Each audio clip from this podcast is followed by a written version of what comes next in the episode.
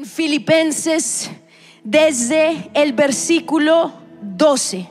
Desde el versículo 12 dice así, quiero que sepáis, hermanos, que las cosas que me han sucedido han redundado más, más bien para el progreso del Evangelio. Quiero que leamos todos juntos este versículo, ¿listo?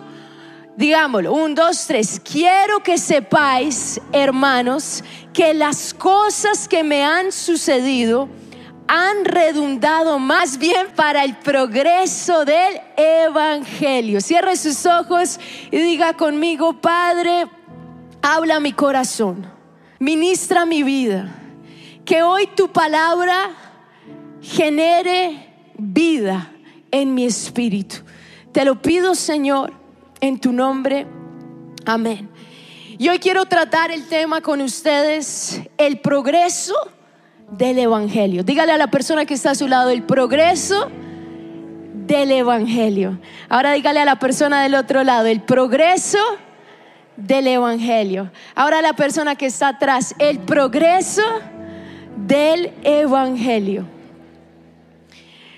Sabe, a mí me encanta, me encanta este texto y me encanta la epístola de Filipenses porque Pablo nos da una ruta en cada capítulo. Cada capítulo nosotros tenemos como, como un, un, un fin, una meta.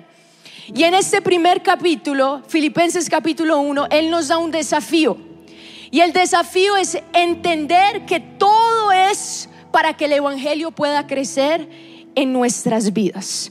Dígale a la persona que está a su lado, todo sucede para que el Evangelio progrese en su vida. Ahora dígale a la otra persona, todo sucede para que el Evangelio progrese en su vida. ¿Sabe? Esto es muy interesante porque a veces cuando uno escucha la palabra Evangelio, el Evangelio, uno le escucha mucho, pero a veces se acostumbra a escuchar esto. Y a mí me encanta que Pablo entendía que todo era el Evangelio. El Evangelio no era una parte, sino que el Evangelio era todo. Y a veces uno en la vida cristiana puede fácilmente distraerse de la esencia del todo.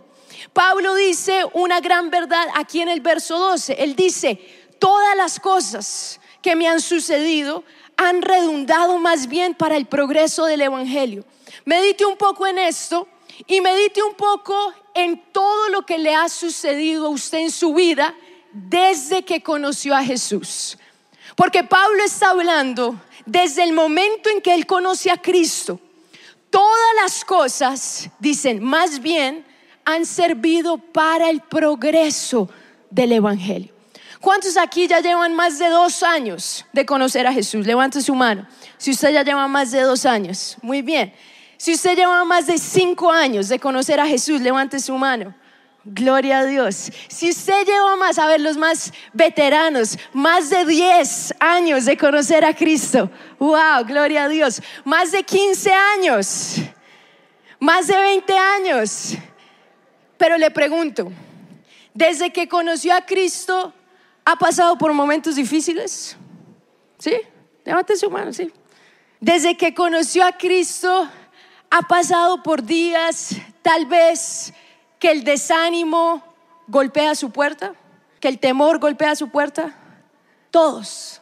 Y uno dice, todo lo que me ha sucedido. A veces uno piensa que uno le entrega su vida a Jesús y ya todo va a ser, eh, no sé, como el país de Alicia en el país de las maravillas, que todo es bien, todo es rosa. Pero hay momentos que uno vive situaciones y yo he entendido que en la vida cristiana existen las temporadas, así como, como en, en la naturaleza existen las estaciones. A nivel cristiano también existen las estaciones.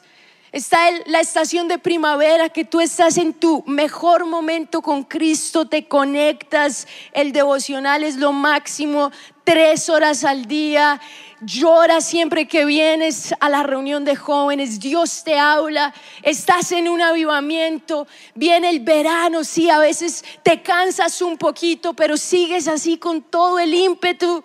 Viene el otoño, está un poquito más, la estás guerreando más, pero sigues ahí. Pero cuando llega el invierno y que las cosas empiezan, Señor, pero ¿dónde estás? Pero pasa una y después otra cosa y después otra cosa y después otra cosa. Y tú dices, Señor, ¿por qué me está pasando esto? Señor. Y uno se vuelve y, las palabras remas todas en el libro de lamentaciones, ¿sí o no?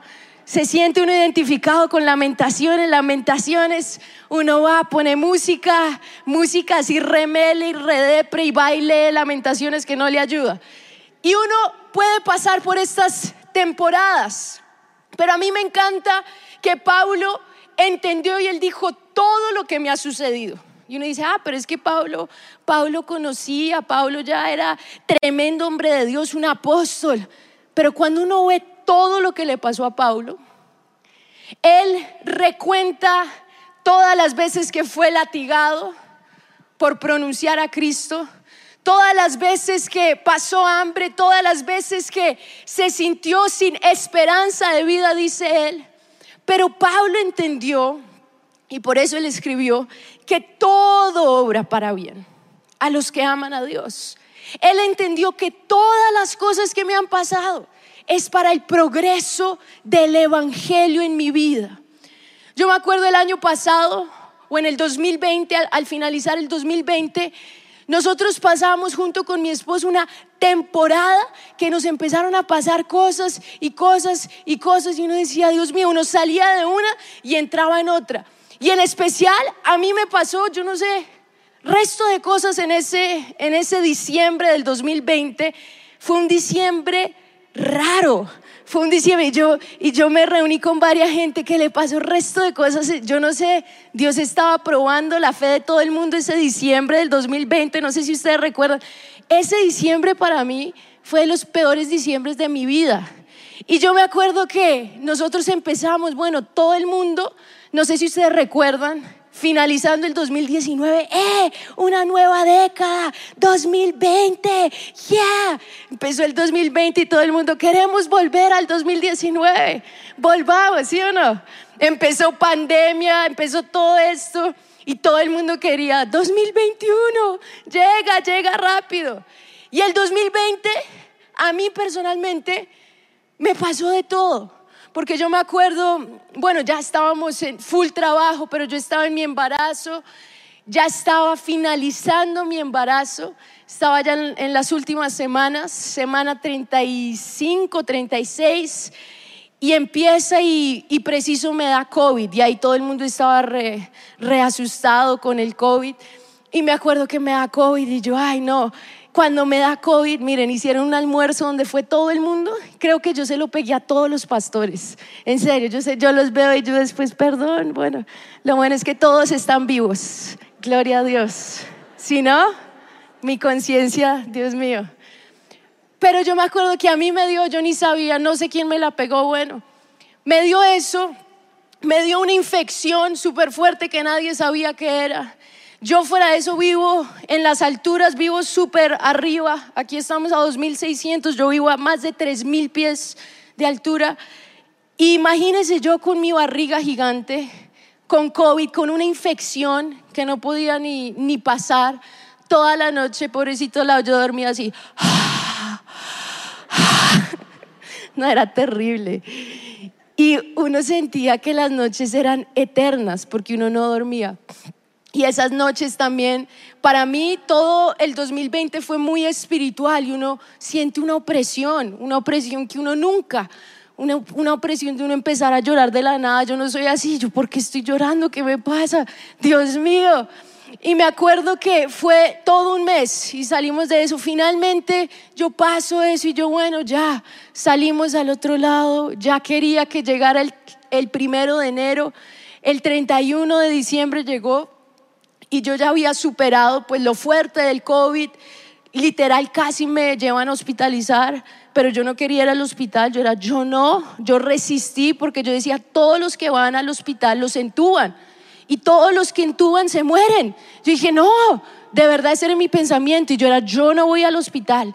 Y mi esposo, pero es que estás muy mal, tu saturación. Y yo, no, señor. Y me medían el oxígeno todos los días. Mi oxígeno estaba, bueno, miren, aquí estaba mal, para resumir. Pero no fui. Resumidas cuentas, el 31 de diciembre ya estaba mejor. Yo dije, ya, llegó, ya se está acabando este bendito año. Gloria a Dios. Vamos a pasar al otro lado. Y ese día se me empieza a subir la tensión resto. Y eso es lo peor que te puede pasar cuando tú estás embarazado. Se me empieza a subir la tensión, la tensión, la tensión. Ahí voy al hospital. ¿Quién quiere ir a un hospital un 31 de diciembre? ¿Quién? Y yo así con cero ganas, yo no. Y mi esposo, no señor, no señora, vamos. Y pues como él es la cabeza, me tocó someterme y yo, bueno, vamos. Y fui, miren, aquí una lección para las esposas. Obedecí, fui y fue lo mejor porque el líquido amniótico, que es donde se alimenta el bebé, estaba súper bajito.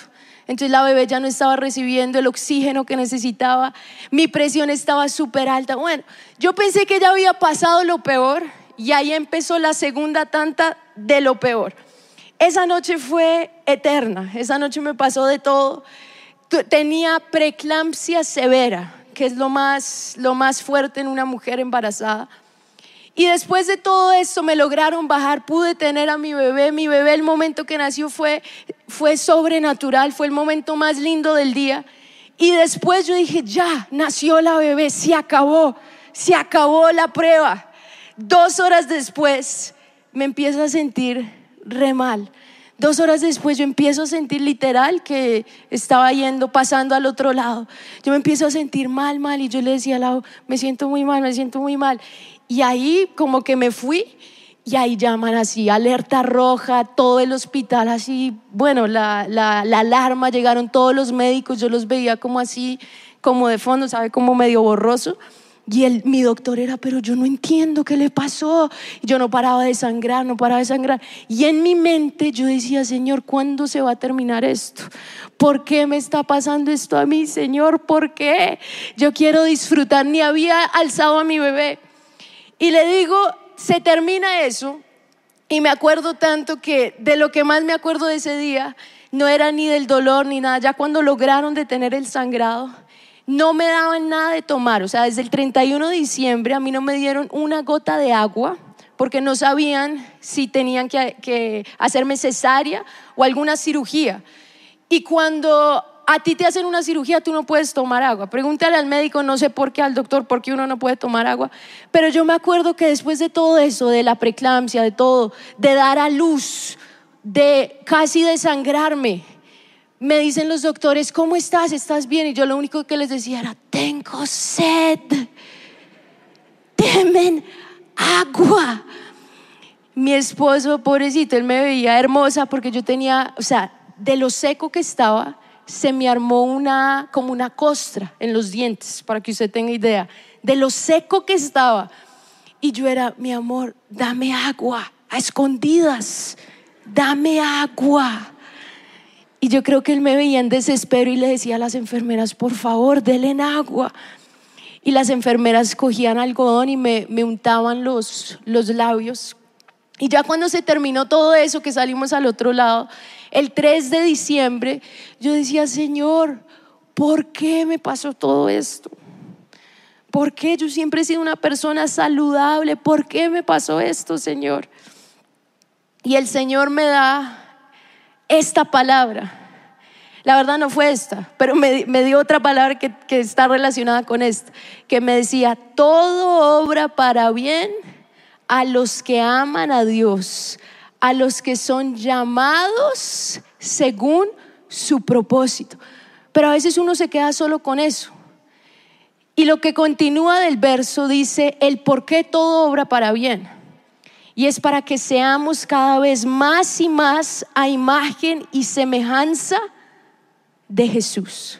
Cuando yo entendí esto y, meditaba en esto, yo entendí cuál es el progreso del Evangelio. ¿Por qué todo lo que me sucede ayuda a que el Evangelio sea real en mi vida. El Evangelio, ¿qué es para ti? Te pregunto. Pablo lo, lo, describe muy bien, aquí mismo en el capítulo 1, versículo 21. Él dice, porque para mí el vivir es Cristo y el morir es ganancia. Ahí él ya nos está hablando de cómo fue que él llegó a este, a este resultado. El Evangelio, para mí vivir es Cristo, morir es ganancia. Y miren lo que dice el verso 27. Les digo, solamente que os comportéis como es digno del Evangelio de Cristo. ¿Cómo así? ¿Yo cómo me debo comportar? ¿Hay una forma en que yo me debo comportar si yo tengo el Evangelio de Cristo en mí? Sí.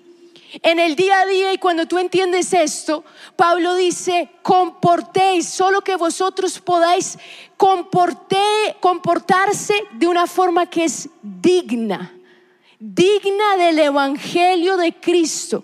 Y él dice, para que o sea que vaya a veros o que esté ausente, oiga de vosotros que estáis firmes en un mismo espíritu, combatiendo unánimes por la fe de él evangelio.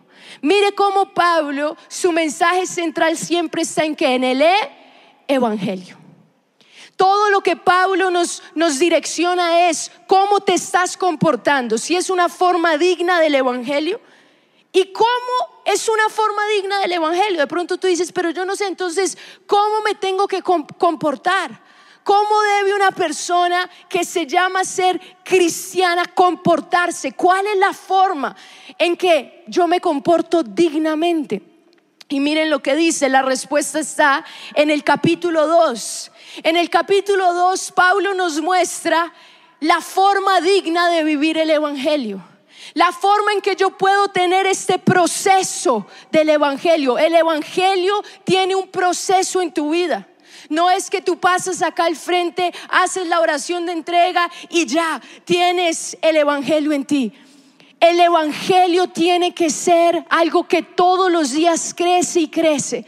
Por eso la palabra describe también la vida del justo.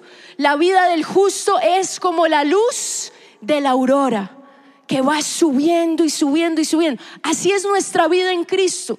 Y si mi vida en Cristo no ha estado así, entonces algo está mal.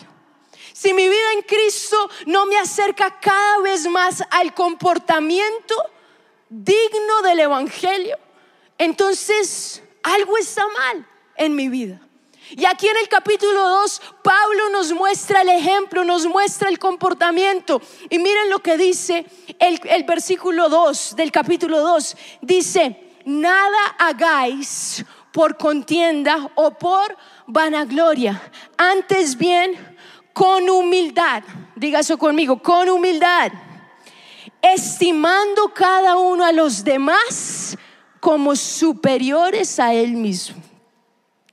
Pablo está diciendo una forma en que tú, tú te comportas digno del Evangelio es con humildad, pero es considerando a los demás como superiores que a ti mismo.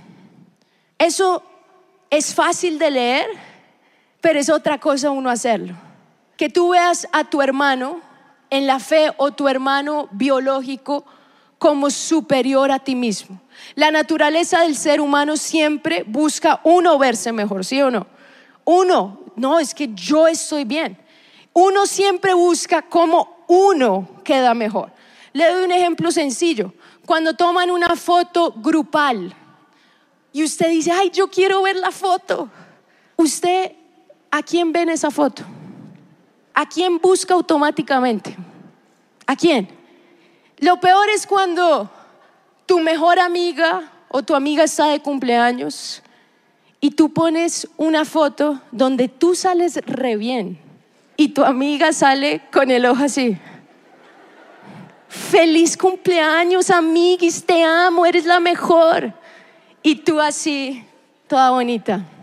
Pablo está diciendo, ese no es un comportamiento digno del Evangelio. Un comportamiento digno del Evangelio es que aunque tú salgas feo en la foto, pero tu amiga sale linda, ponla, honrala. O pon una foto solo de tu amiga, es el cumpleaños de ella. No tienes que salir tú, no todo se trata de ti. ¿Sabe? Cuando yo veo el perfil de algunas personas, yo digo, esa persona se ama mucho, porque todas sus fotos son de ángulos diferentes, pero de su rostro. Todo es, todo gira alrededor de la persona. Y ese es el comportamiento que nos muestra esta cultura. Pero el comportamiento que nos muestra el Evangelio es lo opuesto. Y mire lo que dice la palabra, porque Pablo no termina ahí. Miren lo que dice desde el verso 4. Dice, no mirando cada uno por lo suyo propio, sino cada cual también por lo de otros. Ese es el comportamiento del Evangelio. Yo no miro lo mío solamente, yo no me preocupo por lo mío, pero por los de otros. Esa es la esencia del Evangelio. Y ahí nos muestra cómo llegar a esa esencia. Nos muestra el mayor ejemplo de todos, que es el centro del Evangelio. Y dice, haya pues en vosotros ese sentir que hubo también en Cristo Jesús. Ahí nos muestra la forma en que nosotros podemos tener ese progreso del Evangelio. Dice, el cual siendo en forma de Dios, el verso 6, no estimó el ser igual a Dios como cosa que aferrarse, sino que se despojó a sí mismo tomando forma de siervo, hecho semejante a los hombres, y estando en la condición de hombre, se humilló a sí mismo, haciéndose obediente hasta la muerte y muerte de cruz. Usted quiere saber el Evangelio, la esencia del Evangelio es esto. La esencia del Evangelio fue lo que Jesús hizo.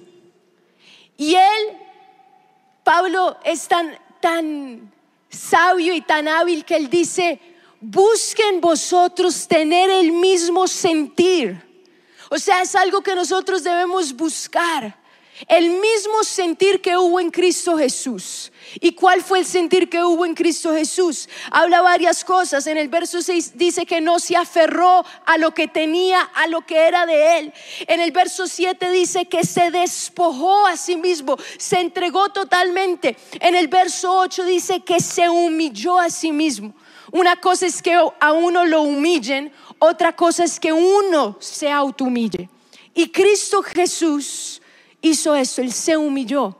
Y dice, siendo obediente hasta la muerte y muerte de cruz. La esencia del Evangelio está en la cruz. Y si nosotros queremos tener un progreso del Evangelio en nuestras vidas, la cruz tiene que estar presente a diario en nuestras vidas. La cruz no puede ser algo que yo escucho solamente en el encuentro o simplemente en las convenciones. La cruz tiene que ser algo que yo viva a diario. ¿Sabe por qué? Porque la naturaleza del hombre todos los días, aunque yo lo pongo en la cruz, yo muero a mí mismo, parece que las circunstancias quieren hacer que eso resucite y vuelve a nacer el viejo hombre y vuelve a nacer estas pasiones que me alejan, me alejan de Cristo. Y la esencia del Evangelio es nosotros entender y comprender. Cuando tú ves las epístolas de Pablo, él solo habla del Evangelio, él predica de la cruz, porque la cruz es la esencia de darme una nueva forma de pensar, una nueva forma de vivir, una nueva forma de hablar. Si yo no estoy en la cruz, no he entendido la esencia del Evangelio. Me encanta lo que dice, lo que dijo un gran maestro de la Biblia, él dijo, el hecho que nuestra salvación sea gratis no significa que sea barata.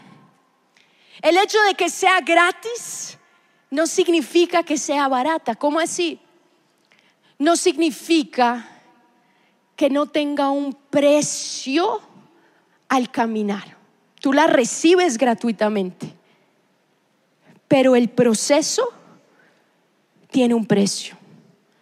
Y muchos no han visto el proceso porque no quieren pagar el precio, porque no quieren soltar, porque no quieren morir. Y por eso no sienten que el Evangelio ha crecido. Y miren lo que continúa diciendo. Dice en el verso 9, dice, por lo cual Dios también le exaltó hasta lo sumo le dio un nombre que es sobre todo nombre, para que en el nombre de Jesús se doble toda rodilla. y en la tierra, toda rodilla de los que están en el cielo y en la tierra y toda lengua confiese que Jesucristo es el Señor para gloria de Dios Padre. Ahora vamos a la última parte y el último mandamiento de Pablo a nosotros. Dice el verso 12. Por tanto, amados míos, como siempre habéis obedecido, no como en mi presencia solamente, sino mucho más ahora en mi ausencia, ocupaos, ocupaos en vuestra salvación con temor y temblor. Dígale a la persona que está a su lado, ocúpese. Dígale a la persona que está al otro lado, ocúpese. Pero ocúpese en qué? En quedarse, en quedarse viendo las últimas tendencias. Ocúpese en trabajar en una cosa, su salvación. Su salvación, y me gustan las dos palabras que usa, con temor y con temblor. Porque el hecho de que yo haya aceptado a Cristo no significa que yo haya hecho la oración de entrega aquí, no significa que ya yo me muero hoy y voy al cielo. ¿Por qué? Porque muchos aceptaron a Cristo hace 10 años, pero no han dejado que el Evangelio dé fruto en sus vidas. Y por eso la palabra dice que el arrepentimiento se ve por sus frutos. Mostrad frutos dignos de arrepentimiento. Y ahí él termina diciendo, miren, el verso 13 me encanta, porque Dios es el que en vosotros produce así el querer como el hacer por su buena voluntad. Hace todo sin murmuración y contiendas, para que seáis irreprensibles y sencillos, hijos de Dios sin mancha, en medio de una generación maligna y perversa, en medio de la cual resplandecéis como luminares en el mundo. Mire tremendo, este, texto se me hace tan tremendo. ¿Por qué? Porque Pablo nos está hablando todo el tiempo de nosotros vivir una vida en que el Evangelio puede crecer en nosotros. Pero él dice algo, cuando tú aprendes a morir totalmente, la vida de uno ya no es de uno, tu vida es de quién? De Cristo. ¿Tu vida es de quién? Y es ahí donde el verso 13 se hace real, porque dice, y es ahí en que Dios produce en vosotros el querer como el hacer. Cuando yo veo personas que me dicen, pastor, es que yo quiero ser famosa, es que yo quiero hacer esto, yo digo, no, no, no, la motivación no es correcta, ve a la cruz. Porque cuando la motivación está correcta es una persona que solamente quiere servir que dice, Señor, donde tú me pongas, sirviendo aquí, sirviendo allá. Y es cuando tú estás en ese proceso de morir que viene y nace el sueño de Dios. Dios sí quiere usar a sus hijos para que sean luz en medio de una generación maligna, una generación oscura, pero Él necesita personas que en verdad estén en la cruz, bien muertos a la carne, cuando uno está ahí en la cruz es que Dios va a poder usarnos verdaderamente para hacer luz. Porque es que muchas personas que salen tal vez tienen éxito. Yo conocí una de, una de nuestras discípulas que hacía parte de nuestro ministerio. Estaba aquí, conoció a Jesús, amaba a Jesús y empezó a orar para que Dios la bendijera en su trabajo. Nosotros empezamos a orar, Señor, que le salga este trabajo tremendo. Ella trabajaba y había estudiado periodismo. Sí, se necesitan periodistas con el temor a Dios, que sean luz ¿Qué pasó? Le sale el super trabajo, está allá y empezó a estar allá, a seguir allá, a seguir allá. Y poco a poco, ¿qué empezó a suceder con su vida espiritual? Poco a poco empezó a menguar, menguar, menguar. Y la luz que había en ella empezó a apagarse, apagarse y apagarse. Y uno dice, Señor, entonces, ¿cómo vamos a hacer luz? ¿Usted sabe cómo vamos a hacer luz? Cuando dejamos que el Evangelio en verdad progrese en nuestra vida. Cuando en verdad dejamos que a diario nosotros, Señor, no se trata de nosotros, porque si somos nosotros estamos perdidos, pero si Cristo está en mí, yo podré reflejar a Cristo. Y si yo reflejo a Cristo, entonces yo seré luz en una generación maligna, en una generación oscura, en una generación sin temor de Dios. Por eso es importante, querido joven, que tú conozcas la cruz. Mi sueño sí es que seamos luz, que salgamos, pero si sale un tibio que no conoce la cruz, se va a perder allá afuera. Nosotros tenemos que ser personas que vivimos en la cruz si no queremos que en la universidad nos, nos jalen. Tenemos que ser personas que viven en la cruz si no queremos que en el mundo de la política nos jalen. Porque en todo lugar hay oscuridad, en todo lugar es una guerra continua. ¿Cómo ganamos la guerra? Viviendo en la cruz. A diario muero y es todos los días. Todos los días. Dios quiere que usted sea luz. Pero usted no puede ser luz si no conoce la cruz. Y mire lo último que dice aquí, con esto termino para orar. Dice, todos buscan lo suyo propio, no lo que es de Cristo Jesús. Cuando tú quieres ser luz, pero por, por lo tuyo, la motivación no es correcta. Yo les digo, yo estoy en lo que estoy no porque yo lo busqué, Dios sabe. Dios sabe que yo no busqué esto. Y Pablo dice, muchos buscan lo suyo. ¿Qué es lo suyo? Entonces buscan estudiar lo que ellos quieren. Buscan trabajar lo que ellos quieren. Pero cuando tú vives una vida del Evangelio, tú buscas lo que Cristo quiere. Entonces te pregunto, ¿el Evangelio sí vive en ti? O tú buscas todo para ti mismo. Todo lo que yo hago, lo pienso es en lo que yo quiero.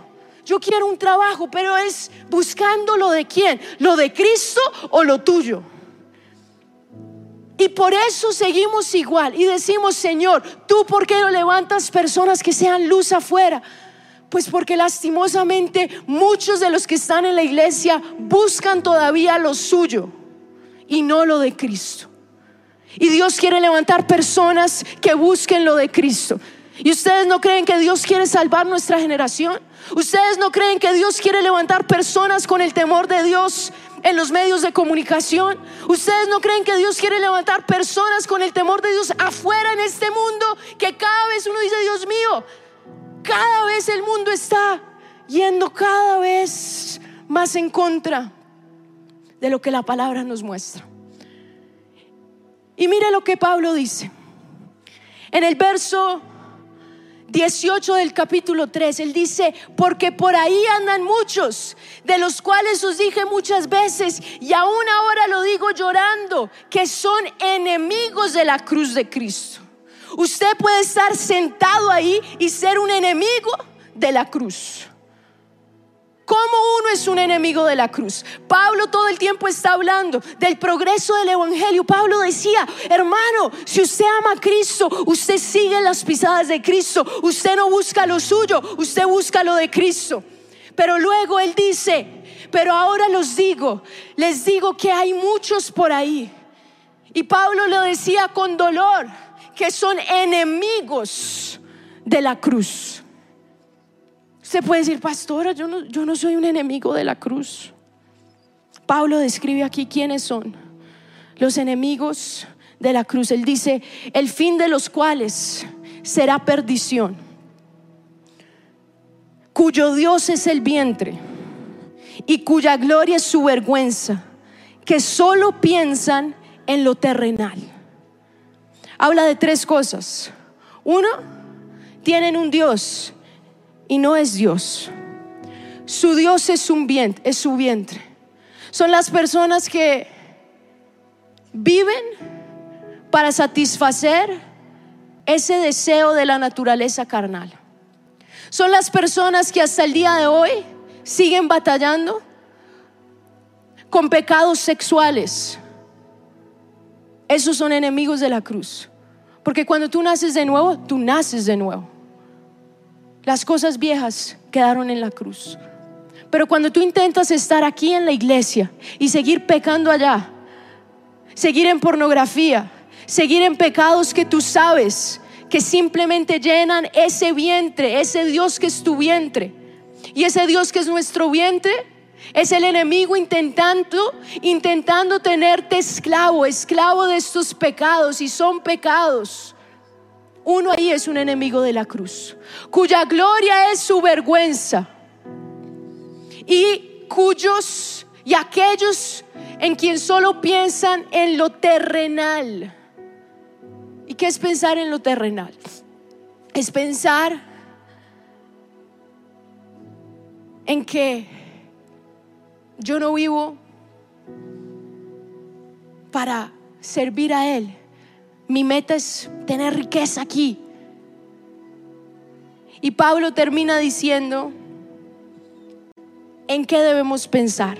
Si no vamos a pensar en lo terrenal, entonces dice, por lo demás, hermanos, todo lo que es verdadero, todo lo honesto, todo lo justo, todo lo puro, todo lo amable, todo lo que es de buen nombre. Entonces le pregunto, ¿en qué piensa usted todos los días? ¿Qué llena su mente? ¿Piensa solo en cosas de la carne? ¿En cosas terrenales? Quiero que se ponga en pie y la verdad tenemos muy poquito tiempo para orar, pero quiero que hoy salga desafiado a no ser un enemigo de la cruz. Quiero que hoy usted salga desafiado a que en verdad eso que usted profesa ser cristiano, en verdad sea real. Yo le digo que todos los días, ahora que yo estoy en este campo que Dios me puso, yo todos los días tengo que ir a la cruz. Porque cuando hay momentos en que la carne quiere resucitar, y yo me acuerdo un día, me dio por entrar, yo casi no entro y casi nunca leo ningún comentario, casi nunca la verdad, por guardar mi, mi corazón. Y un día me da por entrar a Twitter, y Twitter la verdad a mí no me gusta personalmente, porque se me hace que hay personas que necesitan a Jesús. Y yo entré un día y empiezo a ver todos los comentarios. Y lo primero que empieza es, me empieza a dar una piedra con toda esta gente. Yo estos, Señor, y ya quería mandarles el fuego, el juicio. Señor, porque cuando alguien te insulta, ¿qué es lo primero que tú haces? Tú de una, bueno, pues así es que quiere pelear, bueno, bueno. Y yo no. Me tocó ir a la cruz. Y saben, la política me toca ir a la cruz todos los días. Todos los días. Porque hay gente que no son como nosotros. Y si uno no va a la cruz, uno se vuelve como ellos. Entonces yo no, yo voy a la cruz todos los días, me crucifico, perdono, digo, Señor, ya no vivo yo, tú vives en mí y estoy feliz y así no me cargo.